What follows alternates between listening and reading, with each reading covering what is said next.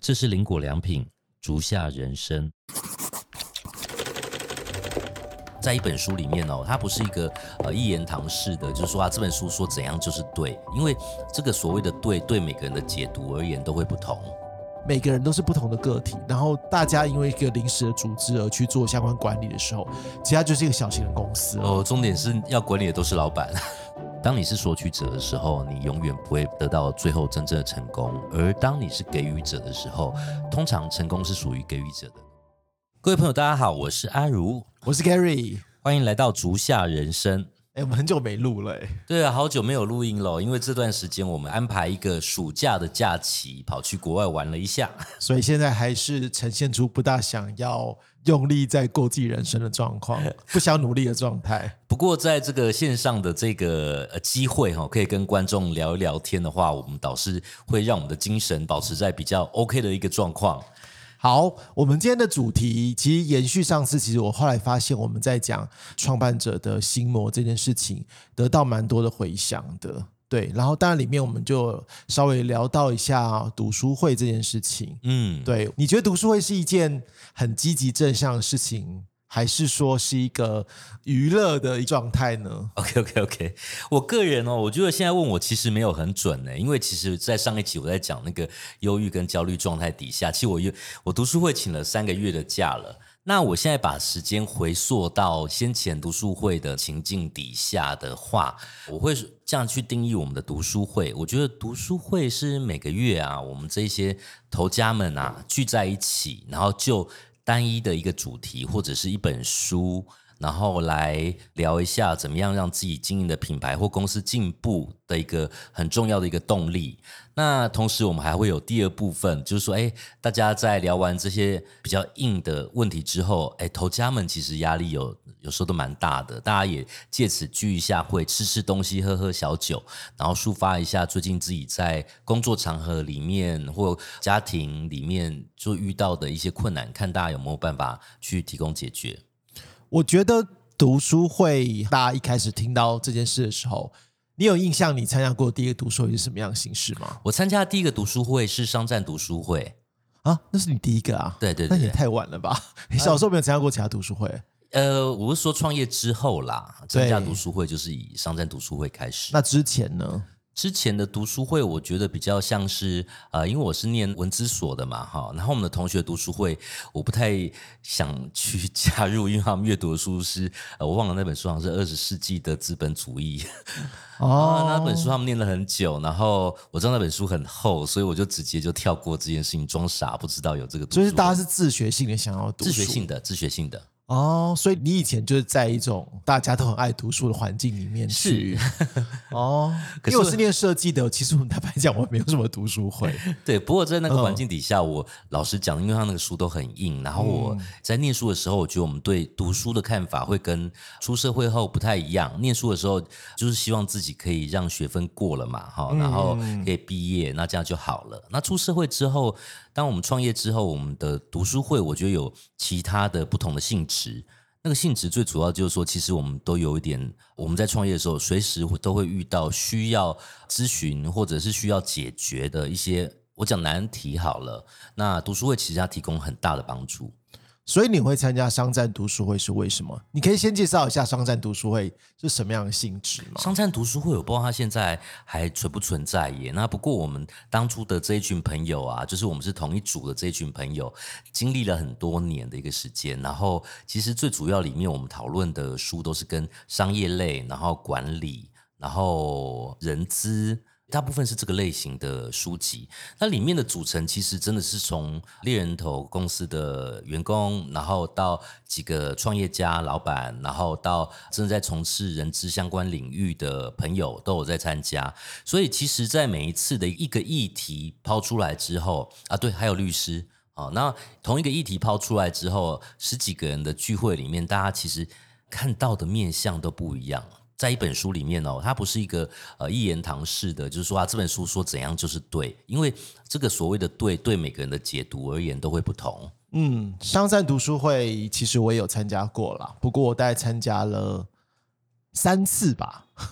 我就没有再继续参加。那最主要的原因是，我觉得读书会它有一个很重要的一件事情是大家的团体动力跟向心力。对，我觉得这件事情一重要。它一旦被破坏之后，读书会是很难持续进行的。所以我觉得那个 leader 或是怎么样去凝聚这个团体的这个人，他就很重要。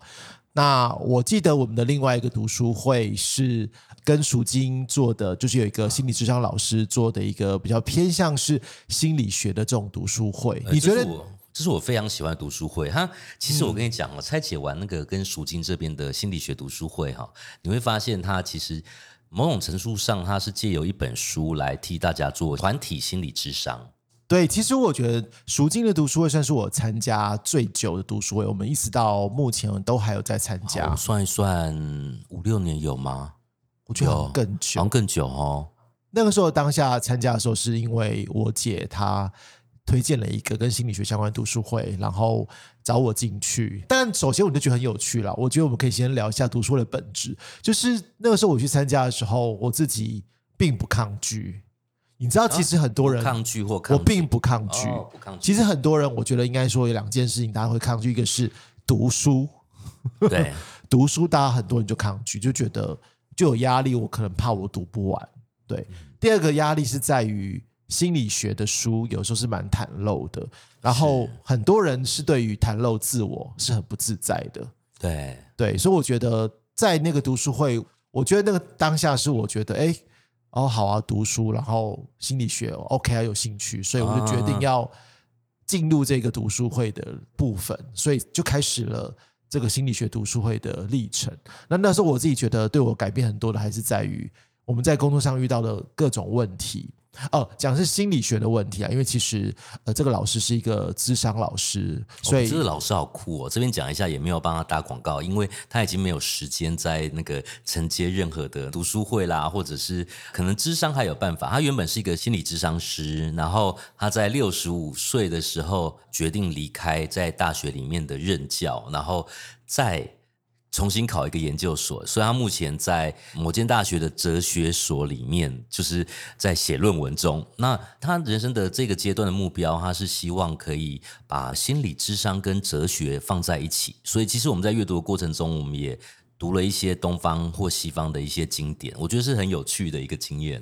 对，我觉得这个老师他选的书，我相信他是很想要让我们去看到一些从心理学的角度里面去看到一些传统我们在认知的一些心理的状态，他可能会有不同的解读。比如说，我记得我们最近在读的是后悔嘛，对，因为大家对于后悔会有很多呃负面的标签在里面，比如说大家都说不要后悔啊，人生没有什么好后悔的。可是那本书却告诉我们说，其实后悔是一个提醒，是一个对课题。后悔其实里面有蛮多蕴藏在背后的东西，是让我们进步的。对，所以我觉得从那样的读书会之后，我觉得慢慢的我开始对于读书会这件事情有一个比较不同的见解了。因为我说真的啊、如果回到我的个人经验来讲，第一个读书会不是一些书呆子会做的事情吗？我有空，我为什么不去看 Netflix？我们都被很多影片影响了，就会对然后社团里面会有，如果有成立读书会社团，看起来都是怪胎。对，然后读书会就是要读那些书，我怎么读得完？要看书，拜托我可能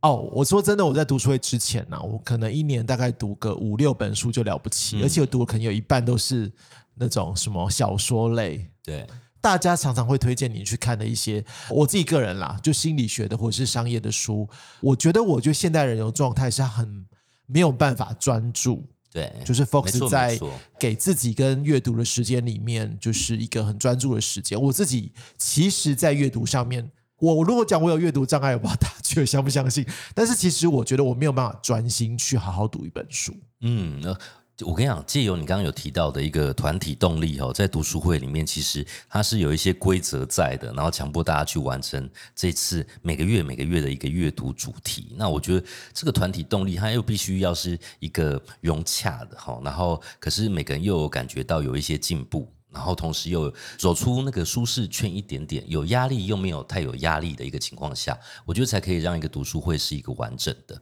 那记得我们跟赎金这边老，他也有开过一门课哦，就是如何成为读书会的导读人。我觉得这堂课对我们的帮助也很大。对，我们刚刚有聊到，我们自己有成立一个读书会，叫做头家读书会嘛。那它的原型是什么？信如有印象吗？呃，这个讲起来，我再讲一下这个故事哈。这个故事其实也是我觉得我们人生。当然都会很奇妙啦。我们有一些品牌，我是在二零零七、二零零八那段时间，那个时候其实全世界经历一个金融风暴，很多的企业家在那个时候台湾鼓励创业，因为失业率很高哈。那很多我们现在认识的创业家朋友是在那个时候创业的。那隔了几年后，大家的规模在不断的成长的过程中，的确会遇到经营上的一个难题。那所以我们那个时候其实也不算是读书会。我们那时候就等于把几个品牌，然后大家凑在一起，然后我们这个月聊的主题就是损益表要怎么看，下个月的题目可能是我要怎么去寻求资金，然后在下下下个月我们又会有新的一个主题，就是内部人事管理的话的制度要如何建立。那这个是我觉得我们的读书会最早的一个雏形。当然，这个过程里面，我们里面有一个很好的一个朋友，我也在这边缅怀他一下，好不好？就是小戴哈。那我想，如果我们今天在听这个 podcast 的朋友们，有应该有很多人认识他。然后，呃，小戴有一天他也是在其他在他工作的不同场合的一个演讲里面，他就倒下去，然后当然就离开人世。那对于我们这一群朋友来说的话，其实是大家都还把它打包起来，放在自己心里面，自己慢慢消化。那以至于那个读书会就没有办法继续下去。那不是读书会，嗯，那就是那个聚会，聚会对，没有办法继续下去。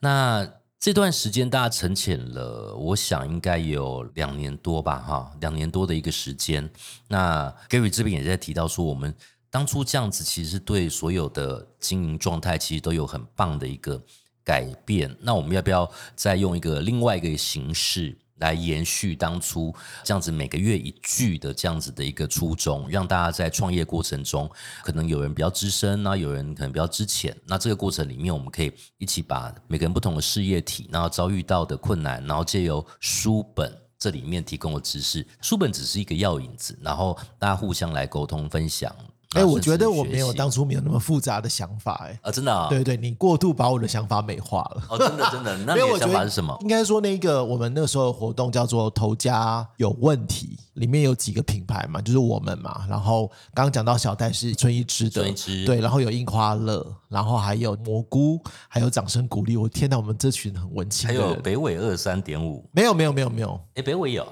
北纬没有，北纬没有，没有，你记忆停留在太后面了。对，然后后来这个呃，应该说小戴的离开，后来我们这个聚会就没有办法进行。我觉得没有办法进行，但有可能是在于，可能小戴的确是我们里面的一个蛮中心的人物。那他一离开之后，我觉得我们的向心力可能，我觉得也比较难去找到一个好的定位。那后来其实是因为。商战读书会，我觉得我的那群 group 的读书会的同学，他们可能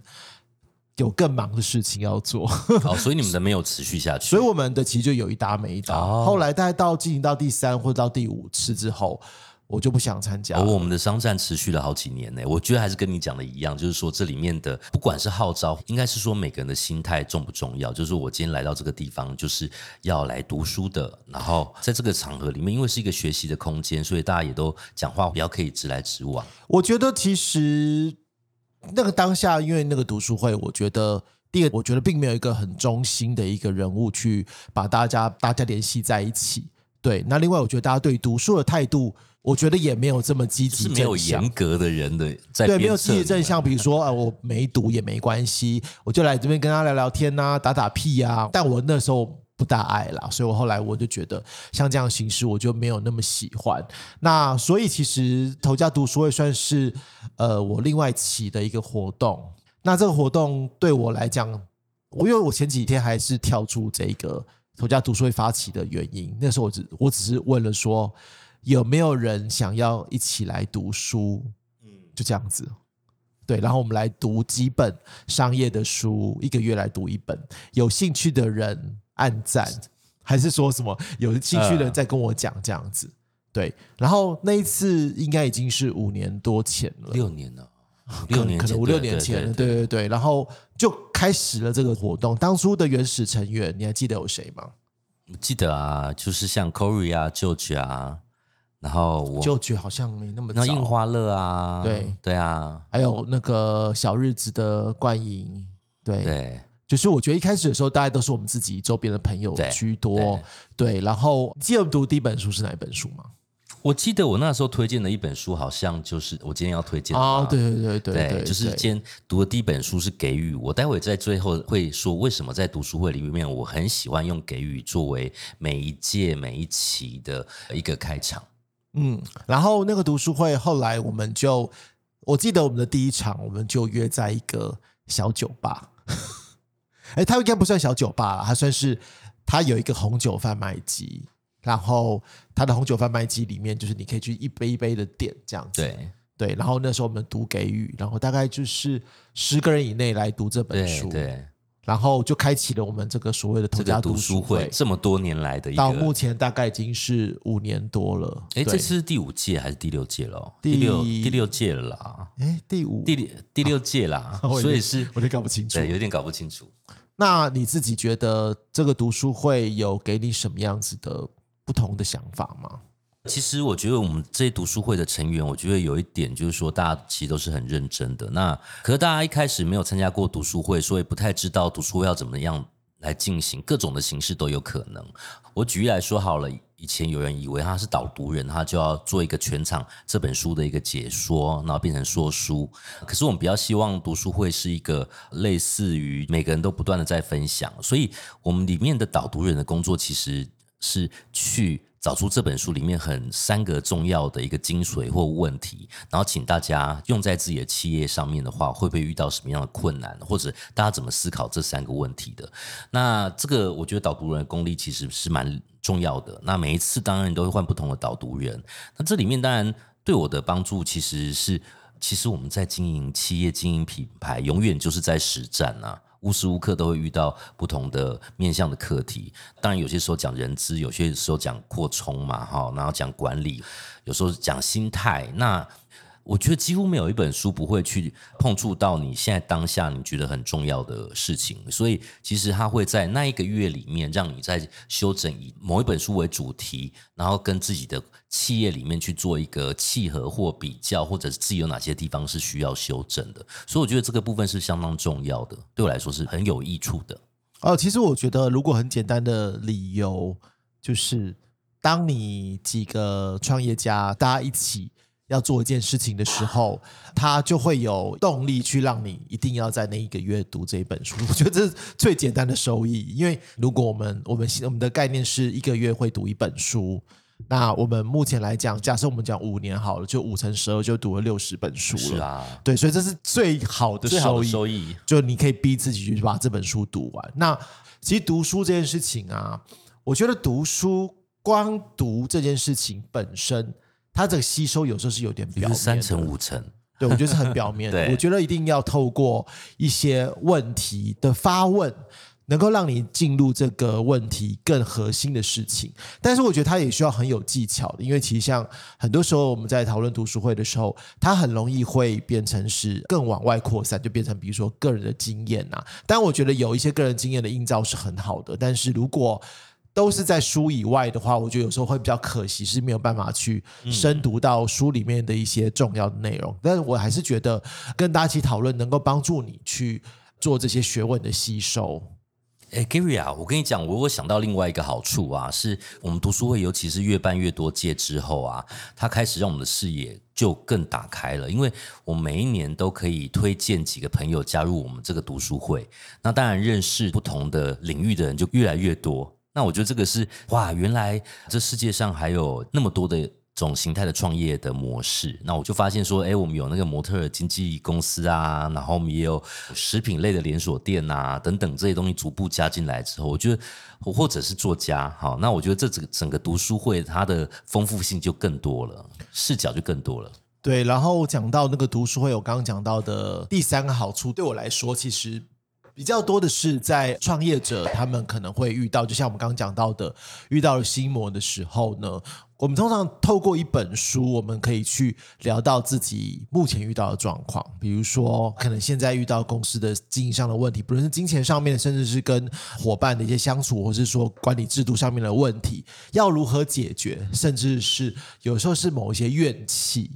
你知道一提到这个，我觉得很有趣，就是其实你也知道，这个整个大环境啊，都会把那个、呃我们有一个名词叫做“惯老板”嘛，大家都在对讲老板。其实当我们一群创业者在一起的时候，其实也是互相取暖，因为自己常常有时候不知道怎么做，都还是会被认为是不够好的。那有些时候，有些伙伴会有一些怨气，说我我已经为我的公司福利做了这么多事情，薪水怎样怎样的，那为什么大家还是会觉得我做的不够好这样子？那我觉得这个时候其实很需要有一些同是创业者的人一起互相打气的。对，就后来反而蛮多读书会的朋友们，他们就会反映说，他们其实是最喜欢这一 part 的，因为其实我觉得读书会的气氛是一个你需要好好的去营造的一个状况。对，然后坦白讲，有的时候这个读书会我们真的太严肃，它就会变成非常，一般的读书会如果太严肃，会对。它就会变成就是我我觉得严肃没有不好，严肃当然也可以去深入一些东西，可是太太严肃，当然我觉得大家就会比较有压力啦。比如说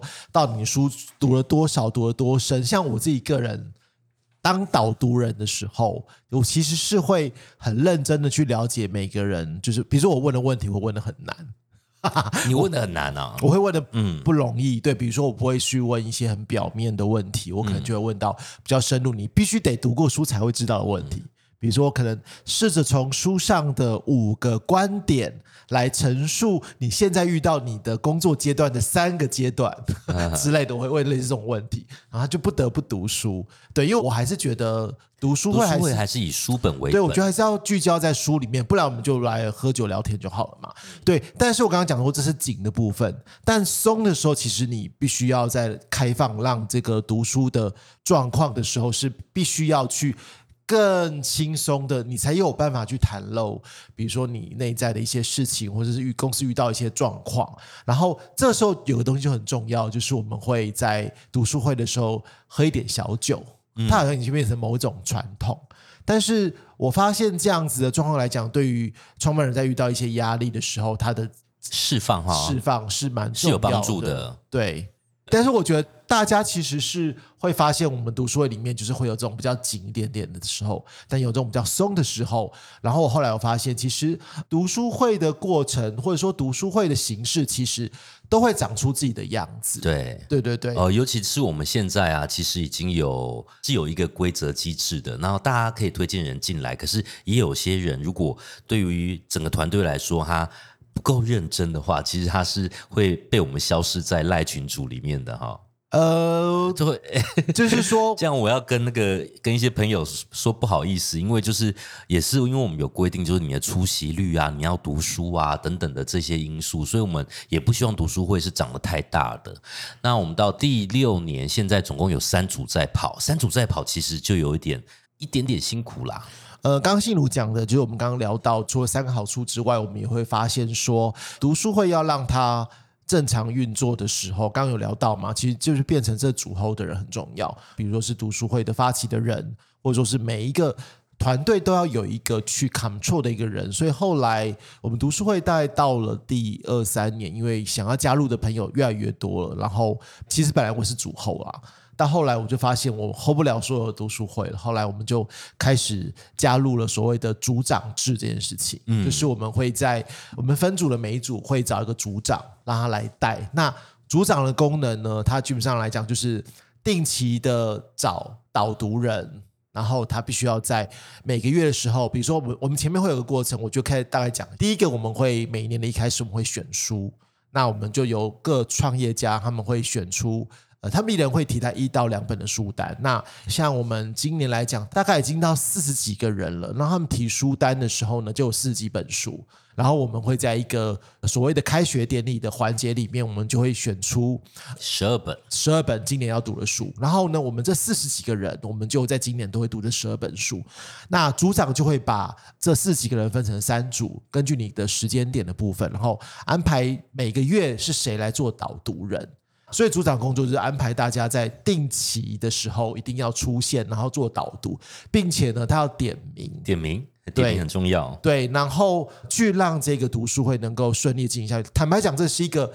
看似很 routine，然后但是一个其实它是一个吃力不讨好的工作。对啊，你知道吗？像是我们这些参加读书会的伙伴们啊，其实当然每个人都是公司的负责人啊。那负责人当然就责任会很大。那尤其有些品牌，他们一年又是常年在海外这样子飞来飞去在参展的哈，所以对于这个时间的控管就很重要。然后，其实我们在这样做运作，我觉得有一个可以让每一期都运作下去的一个，我觉得还不错的一个方法，就是其实我们在开学典礼的那一天，已经把一整年的每一组的所有会念书的时间全部都安排下来了。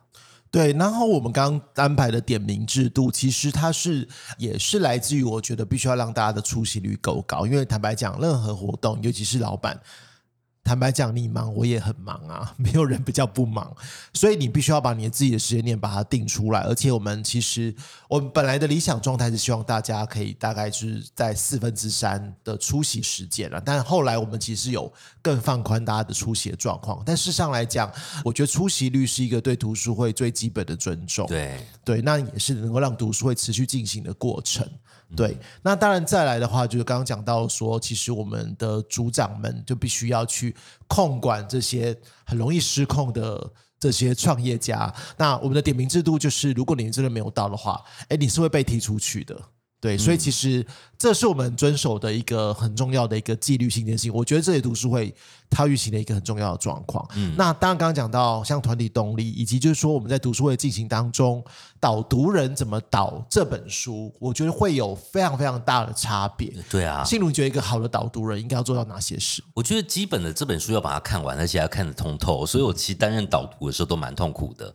那这里面它会有一本书啊，我们要导读，因为其实一个晚上哈，然后大约两个多小时到三个小时的时间里面，你要让每个人都会去分享哈，然后又去刺到他们其实必须要思考的问题。那导读人其实他先前的研究。就工作是要做的，包含我这次的组员里面，他们的产业类别，然后他们的，你觉得还会有什么痛点？这当然平常可以借由私教的部分来完成。那这本书我要怎么样去提出？我觉得有很好奇的，有时候是两个问题，有时候是五个问题，然后分别就让每个人去。一起去分享这些东西。那在我们先前提到赎金，他在讲他读书会里面的一个很重要的一个概念，就是说，今天所有来听导读的人啊，我要点这个问题，是因为早期读书会大家会想说，我今天就是来这里听别人说书哈。其实不是。那赎金给我们的一个概念就是团体动力，就是在场的每一位他都要享受他。被提问，然后他也发表自己意见，并且从中获得一些对他的事业或品牌有有所注意的一个事情。那所以这个团体动力是我觉得整个读书会里面最重要的。那我们也真的就是我记得是这样子啦，就是要来听听的，就说啊，我先试试看，我来听听的这种。他可能是谦虚，可是我们就会一直鼓励他说，你不是来听听的，这个地方也不是让你来听听别人的商业机密的，因为有些时候你某种程度上也跟我待会要推荐的书有关，就是它是一个很重要的一个付出的团体。其实你在读书，可是其实你要付出蛮多东西的。对，其实导读是一个学问，因为其实你看现在，呃，房间也有很多的读书会，对，那有些单成立很久，进行很久，那也有线上读书会，对，有非常多各种不同形式的读书会。那像免费的，像 YouTube 也有一些读书会的形式，对。可是一个实体读书会，它它需要有一个读书会的存在的原因，当然在于说，我觉得彼此之间这些互动。跟给予它是一个很重要的一个状况。那我觉得导读人刚刚讲到，就是说，呃，除了我只是问问题之外，我还能够去让。每个就是来参与的人都能够去参与其中，并且我们能够去提出让他们深思的问题，让他们能够去思考。呃，我们往常读书大概两个小时的时间点。坦白讲，三题的我们都会问三题这个形式跟衍生出来的问题。我觉得有时候导读人他除了这三题的题型之外，我觉得是一个学问，是我能够去追问，但是我不让这个追问跑掉。这就很重要，因为有时候我们的追问可能会让我们这个问题离开书太远。对，这个跟大家讲一个小诀窍哈。当我们在做导读人的受训的时候，其实我们会有结构性的问句。那结构性的问句指的就是说我今天已经曝光，让大家进来这个读书会，就是会讨论的一个主题。可是自己私底下还是会。找几个非结构性的问句，好，那是跟着每一个题目大的发展，然后再继续下去的一个，这是一个技巧，我觉得大家是可以练习的。那不过我们现在讲的好专业，我想。问一下 Gary 啊，因为其实每次当我们提到说我们有读书会的时候，最常听到的一个反应就是我的朋友们说，就说我也要，我也要，我也要。可是我常常会觉得，大家所谓的我要跟我做这个里面是有很大的差距。那对于这些每个人都说我想要参加读书会的朋友，你有没有什么样的一个建议，或者是他们怎么样去组成一个读书会？哦，你是说想要组读书会这件事情？对，因为我觉得其实今天听完之后，可能有很多朋友就会说：“对啊，我平常都自己看书啊，可我的确好想加入某个团体。”那你有没有什么建议？我会提出这个问题，是因为呃，我们的商战读书会一年才会招一次生，而且这个招生的人数很少，就是几位而已。你是说商战啊？不不，就是我们的头家读书会，头家读书会，不好意思。那所以其实有很多朋友啊，就说：“哎，你有读书会，我要参加。”其实他是很难加入进来的。那我就常常会建议他们说：“哎，为什么？”你会选择用参加一个读书会的方式，而不是成立一个读书会。那这个就我的想象，就参加一个读书会轻松多了。哈，那你刚刚讲到的说，组成一个读书会的话，它就会有行政的问题，然后有这个起头人的一个问题。那我这边其实反而在讲，其实一个读书会，我觉得最适合的人数大概就是十几个人啦，一年就是把十二本书念完嘛。那其实你很容易可以在你的生活朋友中找到这个跟你。一起愿意读书的，可能是同样的职业类别，那同样的产业类别，或者是呃以心理学读书会，可能大家就对这个有兴趣的这些朋友，其实蛮容易找出来的。然后作为一个头，其实他在学习的过程会更大。像 Gary 就是我们头家读书会里面的校长哈，成立以来都是以他为头这样子。那所以我会建议说，如果有朋友们想要成立读书会的话，其实可以。就像自己开始吧，就当做是一个学习，然后自己作为一个头去召集一个读书会。嗯，我觉得读书会对我来讲最难的，我觉得真的也不是光参加而已。当然，参加本身你自己一定要做一些付出啦。对，那我觉得这的确比较难的，还是在于你维系这个读书会的运作这件事情。对，然后以及如何在运作的过程当中还要维持初心。嗯，因为我觉得有些读书会到后面。都会再加入更多，因为坦白讲，读书会的运作其实是会需要一些人力的。那像我们目前来讲，我们在运作这个状况，我们每年其实我们找组长来做相关的管理，哎，我也没付钱嘛。那当然，我本身自己也没付钱，所以我觉得就是要让他运作来讲，而且要让每个组长能够去砍错这些人。坦白讲，我们因为我目前的状况是，大概我每一年会选三个新的组长，然后我自己觉得。这个过程当中，但我有时候会觉得很烦，因为就是管理人就是烦嘛。但是我觉得这些组长们他们在应对事情的方法，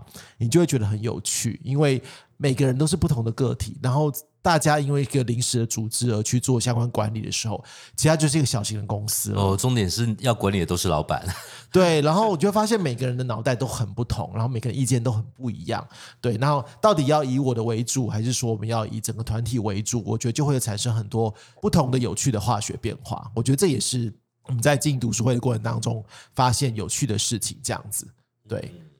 哎，我觉得到这边，我不知道有没有燃起大家对于参加读书会或者是举办读书会的一个热情。然后在今天啊，我觉得以我这样子这么多年来读书会的一个例子啊，我会在每一次的这个读书会的开头啊，我都会推荐大家一定要念一本书，叫做《给予》。那为什么这本书那么重要呢？因为延续 Gary 刚刚讲的哈，就是说，呃，你在读书会这个过程中，无论你是组长，无论你是校长哈，无论你是参与的人，其实你都要保持着一个很给予的一个心态。那我会推荐这本书，它基本上里面有提到说，人有给予者，然后互利者，然后跟那个索取者哈，这三种人哈。那这三种人，我们在生活中都会很容易看得到，在我们的职场里面都会知道谁是给。给予者谁是互利者，谁是索取者？然后这本书里面很重要点出一个部分，就是当你是索取者的时候，你永远不会得到最后真正的成功；而当你是给予者的时候，通常成功是属于给予者的。可是给予者他有一个脚踏垫效应，他通常也有可能有一部分的给予者会在最底层。所以，如何在读书会里面做一个聪明的给予者，然后替大家带来最多的一个效益，也是让自己更为成功的一个方法。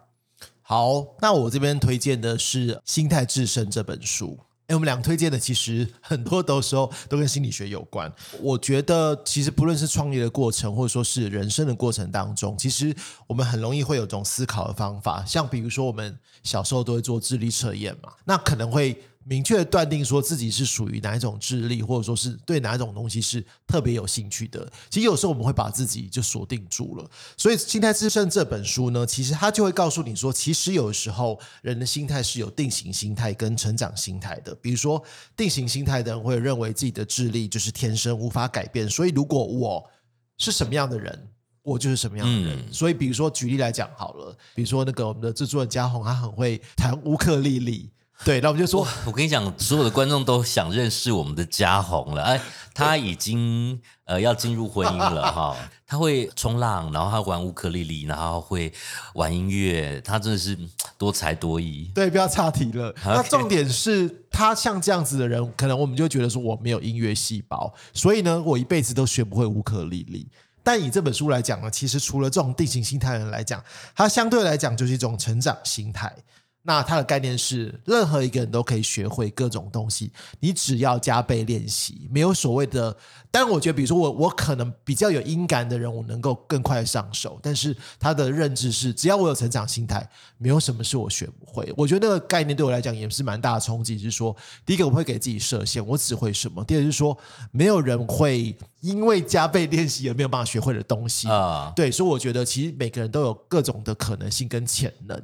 所以我觉得这件事情对我来讲，我觉得是一个给我自己跟。我觉得给公司同事的一个很好的一个思考的点，就是每个人都是可以学习到你自己想做的东西。事实上来讲，做的东西只要你想做，是没有做不到的事。哦，我也很喜欢这本书，诶，对。那我觉得我们今天的主题呢，大概就到这个程度。我想今天读书会的部分来讲，我觉得可能对很多人来讲，读书会还是一个蛮艰涩的一件事情，或者说是觉得比较难参与的一件事情。嗯，但是我觉得还是在于你自己是不是真的想学习，跟你觉得读书会对你的帮助这件事情有没有办法去改变你的惰性？我觉得它是一个嗯很好的一个学习的方式。那。我觉得节目到尾声啊，也是要鼓励一下，就是如果真的你想成立一个读书会的话，那有什么样的疑难杂症，也欢迎在我们的留言下面，就是提出你的一些建议，或者是你的疑惑。对，那足下人生，我每周三下午会固定更新，如果任何想法都可以再告诉我们。那我是 Gary，我是阿如，我们下期见，拜拜，拜拜。